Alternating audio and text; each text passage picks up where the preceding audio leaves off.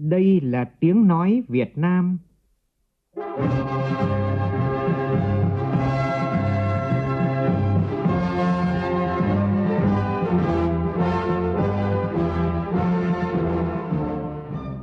là tiếng nói Việt Nam, phát thanh từ Hà Nội, thủ đô nước Cộng hòa xã hội chủ nghĩa Việt Nam.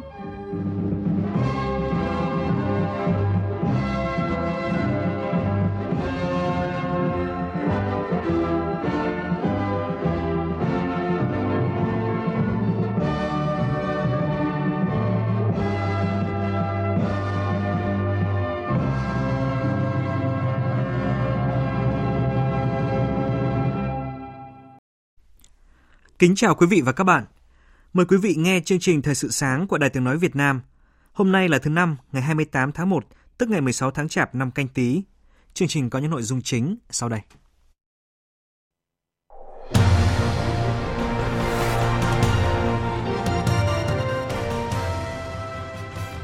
Từ hôm nay, Đại hội đại biểu toàn quốc lần thứ 13 của Đảng Cộng sản Việt Nam dành 3 ngày để thảo luận về công tác nhân sự Ban chấp hành Trung ương khóa 13. Trong chương trình sáng nay, chúng tôi giới thiệu đến quý vị thính giả bài viết của nhà báo Uông Ngọc Dậu với nhan đề Nào người dậy sớm thức khuya. Hôm nay kỷ niệm 80 năm ngày Bác Hồ về nước trực tiếp lãnh đạo cách mạng Việt Nam. Chúng tôi mời quý vị thính giả về thăm lại Cao Bằng với cột mốc 108, nơi ghi dấu lịch sử, đánh dấu sự mở đầu cho trang sử mới của cách mạng Việt Nam. Từ ngày 1 tháng 7 năm nay, Việt Nam sẽ dừng nhập điện thoại 2G, 3G. Từ thời điểm đó, điện thoại sản xuất trong nước hoặc nhập khẩu phải tích hợp công nghệ 4G. Trong phần tin thế giới, lãnh đạo Nhật Bản và Mỹ tìm được tiếng nói chung trong việc phi hạt nhân hóa hoàn toàn bán đảo Triều Tiên, cũng như là sớm giải quyết vấn đề bắt cóc công dân. Cảnh sát quốc tế xóa sổ một mạng máy tính lớn gồm nhiều máy tính bị nhiễm mã độc được sử dụng cho các nhóm tội phạm.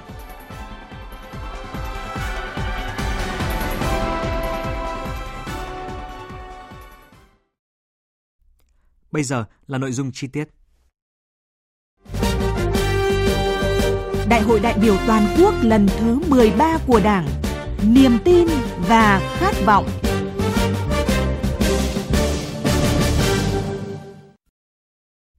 Thưa quý vị, hôm nay Đại hội đại biểu toàn quốc lần thứ 13 của Đảng Cộng sản Việt Nam làm việc tại hội trường, tiếp tục thảo luận các văn kiện đại hội 13 và nghe báo cáo của Ban chấp hành Trung ương khóa 12 về công tác nhân sự Ban chấp hành Trung ương khóa 13.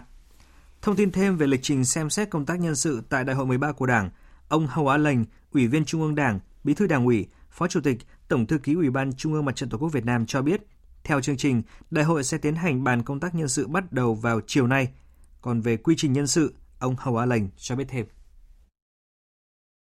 Các đồng chí ờ, Ủy viên Bộ Chính trị mà thực hiện quy trình 5 bước thì à, thực hiện quy trình để giới thiệu công tác cán bộ thì cũng được thực hiện hết sức chặt chẽ. Thế và riêng quy trình đối với các đồng chí đặc biệt là thực hiện là hai vòng 8 bước tức là vòng 1 là phòng giới thiệu lấy phiếu giới thiệu và của các đồng chí ờ, ủy viên trung đảng là xem là có có đặc biệt không và số lượng đặc biệt là bao nhiêu. Thế và đặc biệt ở vị trí nào. Đấy là đối với các đồng chí chủ chốt và bộ chính trị. Thế sau đó thì tiểu tiểu ban nhân sự sẽ tổng hợp ý kiến của, của các đồng chí ủy viên trung ương. Và sau khi tổng hợp ý kiến ủy viên trung ương xong thì báo cáo bộ chính trị. Bộ chính trị sẽ thảo luận và bỏ phiếu tập thể. Thế sau đó thì lại ra trung ương để báo cáo với trung ương là số lượng đặc biệt là bằng này và vị trí là đặc biệt là vị trí này và nhân sự cụ thể là giới thiệu là và trung ương bỏ phiếu. Nếu được trung ương tán thành trên 5% số phiếu thì chọn đồng chí đó. Như vậy một cái quy trình hết sức là chặt rất là rộng. Thưa quý vị, sau 3 ngày thảo luận, sáng Chủ nhật 31 tháng 1, đại hội sẽ tiến hành bầu Ban chấp hành Trung ương Đảng khóa 13 và buổi chiều sẽ công bố kết quả. Ngày thứ hai, mùng 1 tháng 2, Hội nghị Ban chấp hành Trung ương Đảng khóa 13 lần thứ nhất sẽ họp phiên thứ nhất để bầu các chức danh Bộ Chính trị, Ban Bí thư và các đồng chí lãnh đạo Đảng. Thưa quý thính giả, công tác nhân sự tại đại hội 13 của Đảng nhận được sự quan tâm của đông đảo nhân dân thời gian qua. Ông Văn Hữu Cầm, cán bộ hưu trí thành phố Huế, tỉnh Thừa Thiên Huế kỳ vọng Đại hội 13 của Đảng sẽ chọn ra người xứng đáng, có tài năng, tâm huyết vào ban chấp hành mới để lãnh đạo đất nước. Đồng thời, Đại hội lần này sẽ lan tỏa tinh thần đổi mới, sáng tạo, phát huy được sức mạnh của dân tộc để tiếp tục xây dựng một đất nước phồn vinh. Mong muốn đại hội sáng suốt bầu chọn ban chấp hành mới hoàn thành được cái nhiệm vụ mới. Thứ nhất, á, chọn đúng người, đúng việc, bộ máy á, thì vận hành tinh gọn và hiệu quả. Thứ hai á, là khách quan, công tâm trong công việc ban chấp hành mới là phải đoàn kết thống nhất trong công việc trong ý chí và hành động coi trọng các cái quyền và cái lợi ích của nhân dân của đất nước trong khi đó, ông Phạm Bá Lữ, đảng viên, cán bộ về hưu ở phường Đa Cao, quận 1 thành phố Hồ Chí Minh cho rằng công tác nhân sự của đại hội đảng lần này được chuẩn bị rất kỹ lưỡng. Vì thế, ông mong muốn đại hội chọn được người xứng đáng với trọng trách nhiệm vụ đảng giao để đưa đất nước phát triển vượt bậc, đời sống của người dân ngày càng được nâng lên. Qua cái công tác chuẩn bị nội dung cho đến nhân sự ờ, một cách ờ, rất chặt chẽ là hy vọng là những người được ờ, cơ cấu vào trong ban chấp hành kỳ 13 này là xứng tầm với cái nhiệm vụ đã được đặt ra và kỳ vọng rất lớn về cái việc tạo nên cái bước đột phá trong cái phát triển kinh tế tư nhân trong cái giai đoạn mới và tin tưởng là cái đại hội này sẽ bước đột phá mới cho cái sự phát triển của nền kinh tế. Sau hội nghị Trung ương 15, Dư luận rất quan tâm việc thông qua nhân sự là Ủy viên Bộ Chính trị khóa 12 thuộc trường hợp đặc biệt tái cử khóa 13 và danh sách đề cử các đồng chí ứng cử các chức danh lãnh đạo chủ chốt của Đảng và Nhà nước nhiệm kỳ khóa 13 với số phiếu tập trung rất cao. Theo đảng viên Nguyễn Mạnh Thắng, quận Hoàng Mai, Hà Nội, nhân sự đặc biệt phải là những người ưu tú, bản lĩnh, vì nước, vì dân. Cái việc cho ý kiến và cái việc xem xét về vấn đề nhân sự là vấn đề rất hệ trọng. Đặc biệt lần này Trung ương cho ý kiến về những trường hợp đặc biệt đã là đặc biệt thì phải hết sức đặc biệt, phải là những người ưu tú, bản lĩnh vì nước, vì dân, chịu trách nhiệm trước dân thì mới đưa đất nước phát triển được trong thời gian tới. Như đại hội 12 chúng ta cũng đã có những trường hợp đặc biệt và tất cả những trường hợp đặc biệt đấy đều đã đem lại những kỳ vọng như nhân dân mong muốn. Thưa quý thính giả, trước đó hôm qua đại hội dành cả ngày thảo luận ở hội trường về những nội dung được đề cập trong văn kiện trình đại hội việc hình thành một cơ chế liên kết vùng đủ mạnh để phát triển các vùng kinh tế nói chung và vùng kinh tế trọng điểm của cả nước nói riêng là yêu cầu cấp thiết đặt ra. Nội dung này cũng đã được báo cáo chính trị trình đại hội 13 của Đảng nêu rõ, phát triển đồng bộ và tạo ra sự liên kết chặt chẽ hiệu quả giữa các khu vực, các vùng. Bên lề đại hội 13 của Đảng, phóng viên Thanh Trường ghi nhận ý kiến của các đại biểu về nội dung này. Hiện cả nước có 7 vùng kinh tế, trong đó có 4 vùng kinh tế trọng điểm, gồm vùng kinh tế trọng điểm Bắc Bộ, miền Trung, phía Nam và đồng bằng sông Cửu Long. Bốn vùng kinh tế trọng điểm này của cả nước đóng góp khoảng hơn 70% GDP của cả nền kinh tế. Các vùng kinh tế trọng điểm là các cực tăng trưởng quan trọng, thể hiện vai trò đầu tàu dẫn dắt cả nước. Cứ 1% tăng trưởng của bốn vùng kinh tế trọng điểm này sẽ giúp GDP của toàn bộ nền kinh tế tăng thêm 0,61%. Mặc dù vậy thì theo đánh giá, cơ chế liên kết vùng vẫn lỏng lẻo. Nói nôm na là các địa phương dù họp hành bàn nhiều, hứa hẹn phát triển chung và bổ sung cho nhau thì bày tỏ quyết tâm rất lớn nhưng mà sau cuộc họp, tình trạng cục bộ vẫn diễn ra, gây lãng phí nguồn lực, thậm chí là triệt tiêu động lực của nhau. Nghiên cứu kỹ báo cáo chính trị lần này, đại biểu Lê Ánh Dương, Chủ tịch Ủy ban Nhân dân tỉnh Bắc Giang, địa phương nằm trong quy hoạch vùng thủ đô Hà Nội cho rằng. Trong báo cáo chính trị, có nêu ở cái phần hạn chế. Đó là trong những năm qua, thể chế về liên kết vùng của chúng ta là chưa đồng bộ. Vì vậy, phối hợp, điều phối và liên kết vùng thì nó còn lỏng lẻo, chưa hiệu quả. Vì vậy mà trong phần những cái giải pháp đề ra, trong đó cũng có chú trọng tới việc hoàn thiện và đổi mới cơ chế về liên kết vùng để làm sao chúng ta có sự điều phối trong cái phát triển vùng tránh cái tình trạng là mạnh ờ, tỉnh nào tỉnh đấy lo và nó sẽ không tạo ra một cơ cấu kinh tế vùng nó hoàn thiện ờ, thì nó sẽ triệt tiêu cái động lực của nhau. Nhiều đại biểu cũng chung quan điểm mỗi địa phương phải có tư duy phát triển vượt qua rào cản cục bộ. Ví dụ tỉnh có lợi thế về phát triển năng lượng tái tạo thì tập trung khai thác đầu tư năng lượng tái tạo, cung cấp cho các địa phương lân cận. Và ngược lại, địa phương nào trong vùng có lợi thế về cảng biển, dịch vụ thì tập trung phát triển lĩnh vực đó, tránh thực trạng có thời gian các tỉnh ven biển đua nhau lập cảng biển hay gần đây là nhiều nơi xây sân bay và tiếp tục đề xuất xây dựng sân bay mới. Đại biểu Nguyễn Tấn Tuân, Chủ tịch Ủy ban nhân dân tỉnh Khánh Hòa cho rằng Hiện nay liên kết phát triển kinh tế biển thể hiện được mấy cái vấn đề. Thứ nhất là trong cái quy hoạch cảng biển. Vì khi chúng ta tổ chức quy hoạch cảng biển được thì có cái sự điều phối các cái nguồn hàng và tránh đi cái lãng phí như thời gian vừa qua. Thứ hai là cái liên kết để phát triển du lịch biển. Mỗi địa phương cần phải có những hình thái tổ chức khác nhau để làm sao khi khách du lịch đến với vùng Nha Trang khác, đến với Vũng Tàu khác, về với Quảng Ninh, Hải Phòng khác. Như vậy thì à, các tỉnh, các khu vực cần phải có một cái liên kết thật sự là mạnh mẽ và tạo ra một cái mối liên kết hợp đồng tác chiến có hiệu quả thì lúc đó kinh tế biển của chúng ta mới đem đến cái hiệu quả cao nhất. Nhiều đại biểu bày tỏ tin tưởng với việc báo cáo chính trị lần này chỉ rõ hạn chế tồn tại trong liên kết vùng và đề ra các chủ trương lớn. Tới đây sẽ chấm dứt được tình trạng mạnh địa phương nào nấy tiến. Thay vào đó là cùng nhau tận dụng, sẻ chia nguồn lực, bổ sung cho nhau để cùng phát triển.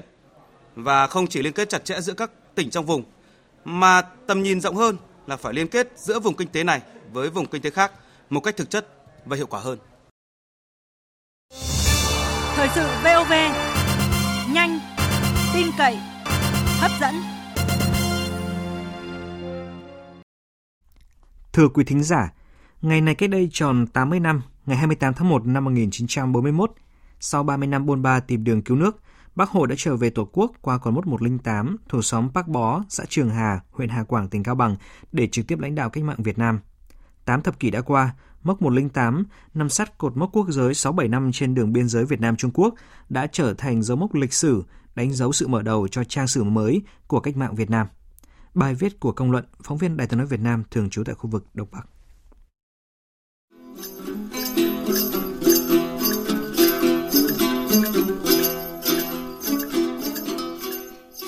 Sau 30 năm bôn ba qua gần 30 quốc gia lãnh thổ để tìm đường cứu nước, ngày 28 tháng 1 năm 1941, bác trở về, dừng chân bên cột mốc biên giới 108. Một sự trùng hợp ngẫu nhiên, nơi bác chọn dừng chân đầu tiên khi trở về Tổ quốc là Bác Bó, nơi đầu nguồn một dòng suối thuộc xã Trường Hà, huyện Hà Quảng, tỉnh Cao Bằng, sát biên giới Việt Trung. Bác về Bác Bó đúng ngày mùng 2 Tết Nguyên đán, một ngày xuân khởi đầu cho những mùa xuân mới của dân tộc.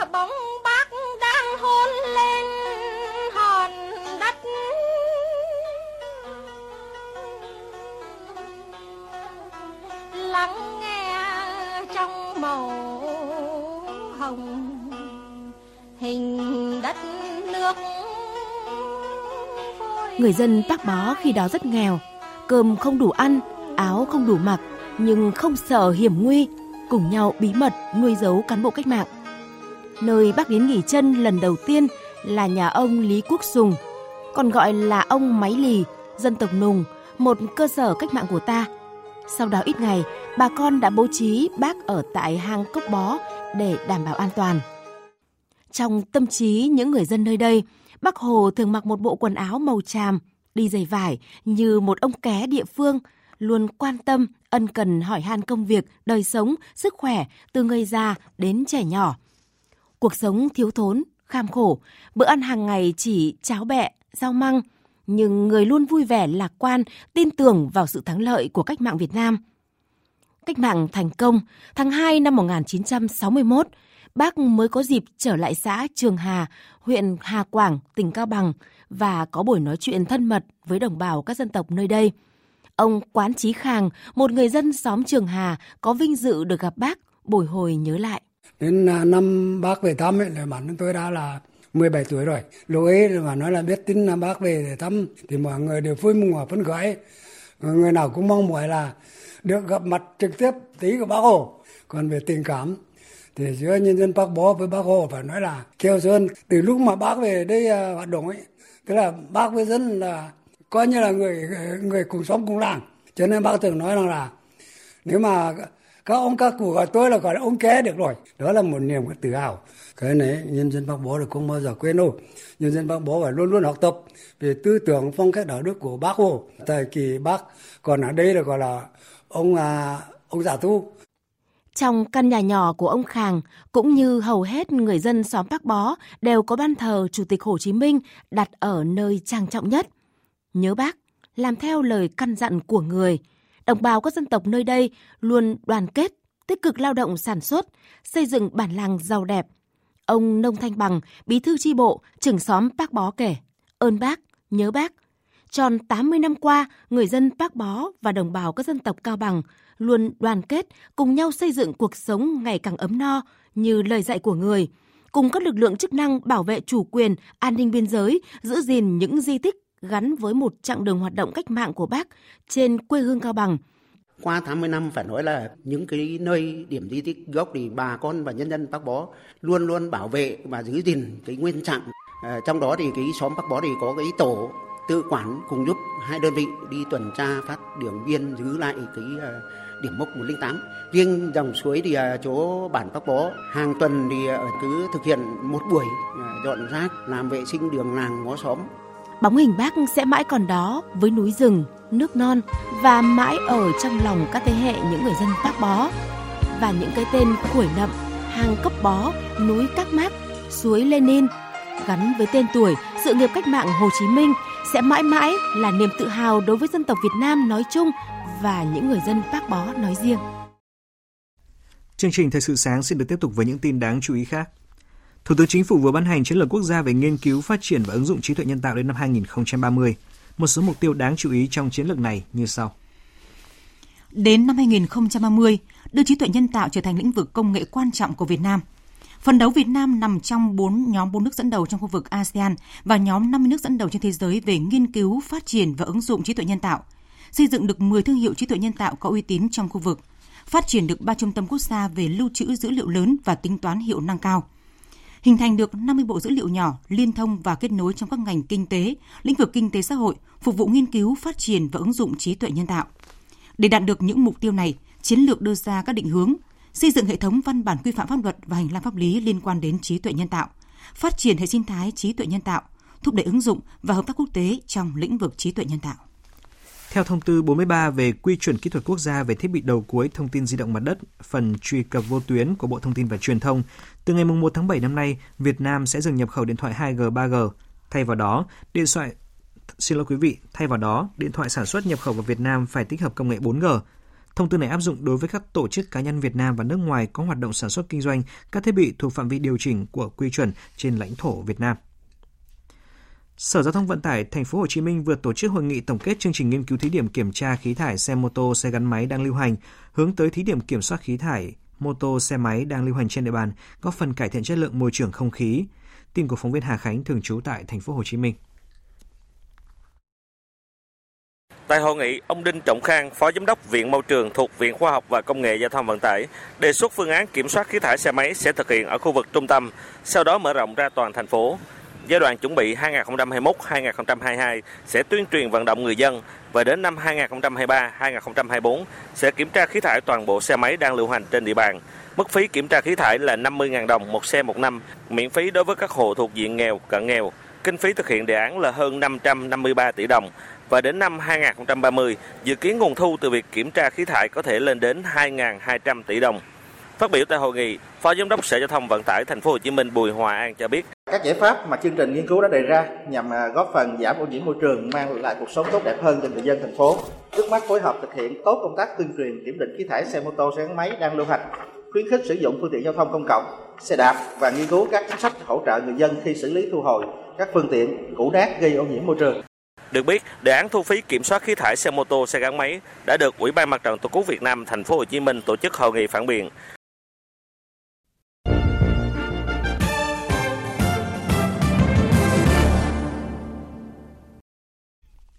Xin chuyển sang phần tin quốc tế. Tổng thư ký Liên Hợp Quốc ông Antonio Guterres đồng chủ trì hội nghị trực tuyến cấp cao bổ sung Quỹ xây dựng hòa bình của Liên Hợp Quốc với một số lãnh đạo các nước. Tham dự hội nghị lần này có đại diện của 92 quốc gia thành viên Liên Hợp Quốc. Tại hội nghị, các quốc gia thành viên Liên Hợp Quốc đã nhấn mạnh tầm quan trọng của việc duy trì hòa bình trong bối cảnh đại dịch COVID-19 cũng như là số tiền hơn 400 triệu đô la Mỹ mà 39 nước thành viên đã đóng góp và cam kết đóng góp trong thời gian qua nhằm đạt được mục tiêu 1,5 tỷ đô la Mỹ trong chiến lược 2020-2024 của quỹ. Trong cuộc điện đàm đầu tiên với ông Joe Biden trên cương vị Tổng thống Mỹ, hôm nay, Thủ tướng Nhật Bản Suga Yoshihide đã thống nhất với người đứng đầu Nhà Trắng về việc tăng cường quan hệ đồng minh Nhật-Mỹ cũng như là phối hợp chặt chẽ nhằm hiện thực hóa một khu vực Ấn Độ Dương-Thái Bình Dương tự do và rộng mở. Đại diện Nhà Trắng cho biết trong điện đàm, hai nhà lãnh đạo cũng đã thảo luận về các vấn đề an ninh khu vực, bao gồm vấn đề Trung Quốc và Triều Tiên, và theo đó, hai bên đã nhất trí về tầm quan trọng trong việc phi hạt nhân hóa hoàn toàn bán đảo Triều Tiên cũng như là sớm giải quyết vấn đề bắt cóc công dân. Thưa quý vị, thưa các bạn, Cảnh sát châu Âu và cơ quan tư pháp Eurojust của châu lục này vừa cho biết đã xóa sổ một dịch vụ có tên gọi là Emotet, vận hành như là một botnet, một mạng máy tính gồm nhiều máy tính bị nhiễm mã độc hoặc là bị cài phần mềm được tạo ra bởi tin tặc nhằm giành quyền kiểm soát hệ thống máy tính nhiễm mã độc.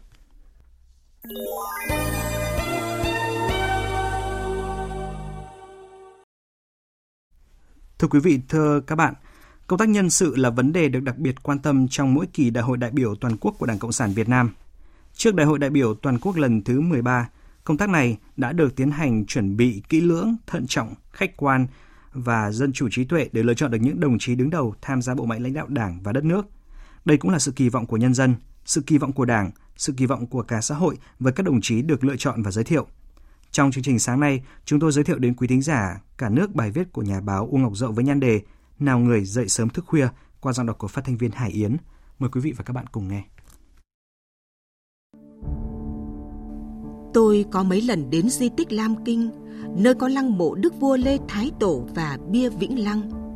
Lăng mộ của người anh hùng dân tộc khiêm nhường giữa chốn thiên nhiên khoáng đạt. Bia Vĩnh Lăng thâm trầm khắc bài văn do quan đại phu nhập nội hành khiển Nguyễn Trãi soạn. Chỉ vẹn vẹn hơn 700 chữ, hàm xúc và tường binh, thâu tóm toàn bộ gia thế, sự nghiệp, công đức của vị hoàng đế thuộc hàng lễ lừng bậc nhất lịch sử dân tộc, xuất thân điền chủ miền rừng núi. Tôi thường dừng lại khá lâu dòng cuối bài văn bia. Vua thức khuya dậy sớm trong sáu năm mà đất nước thịnh trị đến nay băng.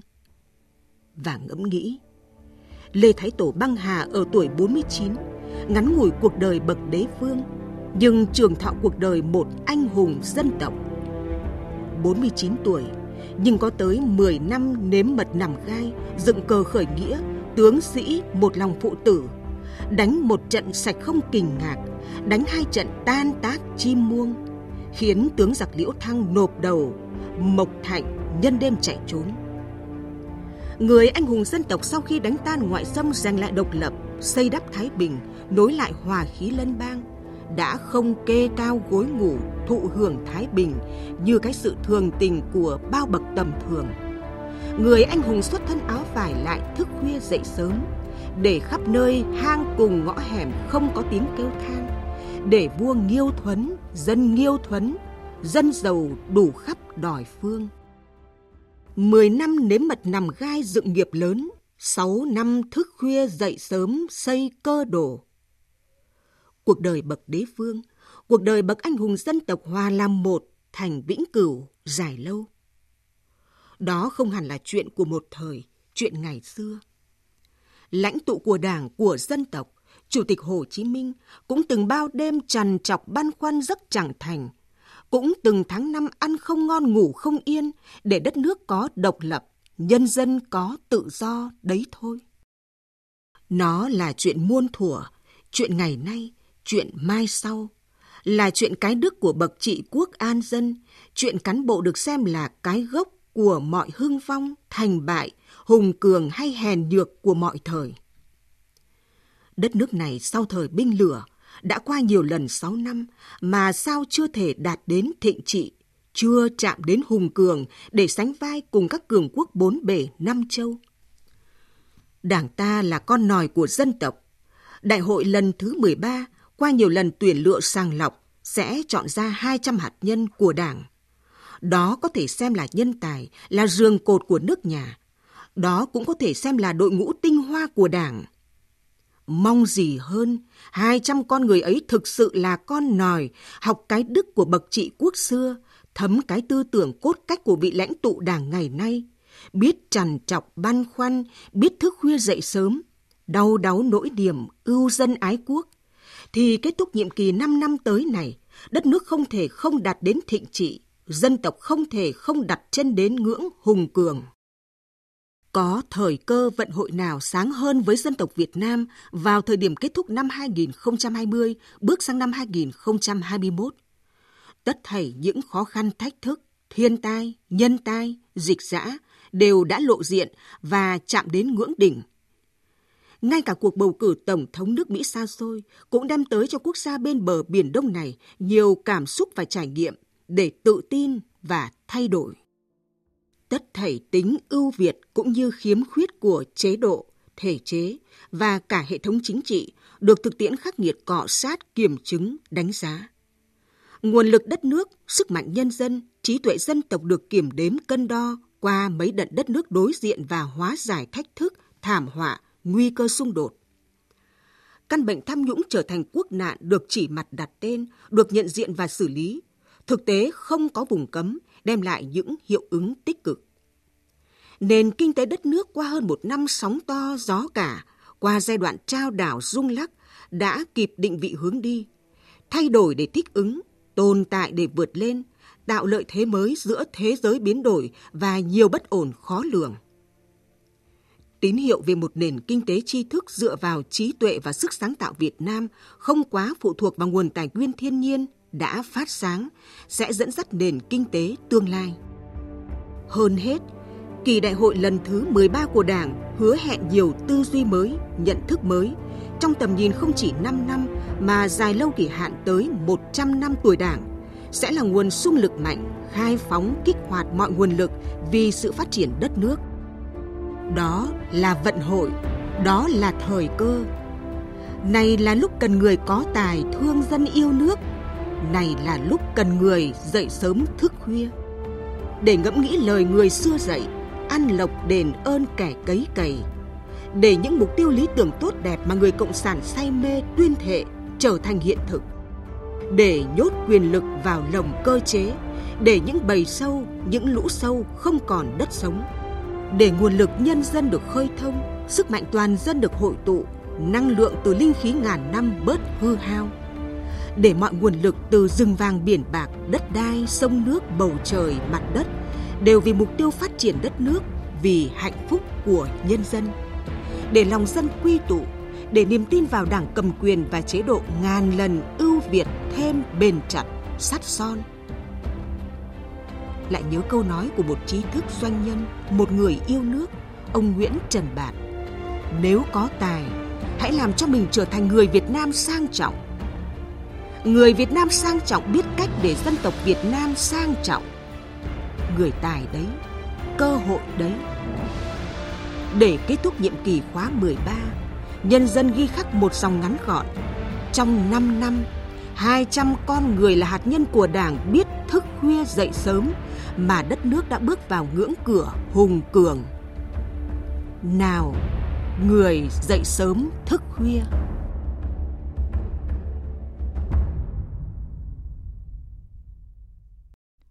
Quý thính giả vừa nghe bài viết với nhan đề Nào người dậy sớm thức khuya. Dự báo thời tiết Phía Tây Bắc Bộ nhiều mây, ngày có mưa, mưa nhỏ, đêm có mưa vài nơi, trời rét, nhiệt độ từ 14 đến 21 độ. Phía Đông Bắc Bộ và Thanh Hóa nhiều mây, ngày có mưa, mưa nhỏ, đêm có mưa vài nơi, trời rét, vùng núi có nơi rét đậm, nhiệt độ từ 13 đến 21 độ. Các tỉnh từ Nghệ An đến Thừa Thiên Huế nhiều mây, có mưa, mưa rào, trời rét, nhiệt độ từ 15 đến 23 độ. Các tỉnh ven biển từ Đà Nẵng đến Bình Thuận có mưa rào vài nơi, riêng phía Bắc chiều tối và đêm có mưa rào dài rác, phía Bắc sáng sớm và đêm trời lạnh, nhiệt độ từ 20 đến 29 độ. Tây Nguyên ngày nắng, đêm có mưa vài nơi, sáng sớm và đêm trời rét, nhiệt độ từ 16 đến 29 độ. Nam Bộ ngày nắng, đêm có mưa vài nơi, gió Đông Bắc đến Đông cấp 2, cấp 3, nhiệt độ từ 22 đến 33 độ. Khu vực Hà Nội nhiều mây, ngày có mưa mưa nhỏ, đêm có mưa nhỏ vài nơi, trời rét, nhiệt độ từ 13 đến 21 độ. Dự báo thời tiết biển, Vịnh Bắc Bộ và các vùng biển từ Quảng Trị đến Cà Mau có mưa rải rác, tầm nhìn xa trên 10 km giảm xuống từ 4 đến 10 km trong mưa. Gió đông cấp 3, cấp 4, từ trưa nay chuyển hướng đông bắc mạnh dần lên cấp 6, giật cấp 8 biển động. Vùng biển từ Cà Mau đến Kiên Giang có mưa rào vài nơi, tầm nhìn xa trên 10 km, gió đông cấp 4. Khu vực quần đảo Hoàng Sa có mưa vài nơi tầm nhìn xa trên 10 km, gió đông bắc cấp 5, từ trưa nay mạnh lên cấp 6, có lúc cấp 7, giật cấp 8, biển động mạnh. Khu vực quần đảo Trường Sa có mưa rào và rông vài nơi, tầm nhìn xa trên 10 km, gió đông bắc cấp 4, cấp 5. Riêng phía Tây từ trưa nay mạnh dần lên cấp 6, có lúc cấp 7, giật cấp 8, biển động mạnh. Những thông tin thời tiết vừa rồi đã kết thúc chương trình Thời sự sáng nay của Đài Tiếng Nói Việt Nam. Chương trình do biên tập viên Hoàng Ân biên soạn với sự tham gia của phát thanh viên Kim Phượng, kỹ thuật viên Thế Phi, chịu trách nhiệm nội dung Nguyễn Thị Hằng Nga. Xin kính chào tạm biệt và hẹn gặp lại.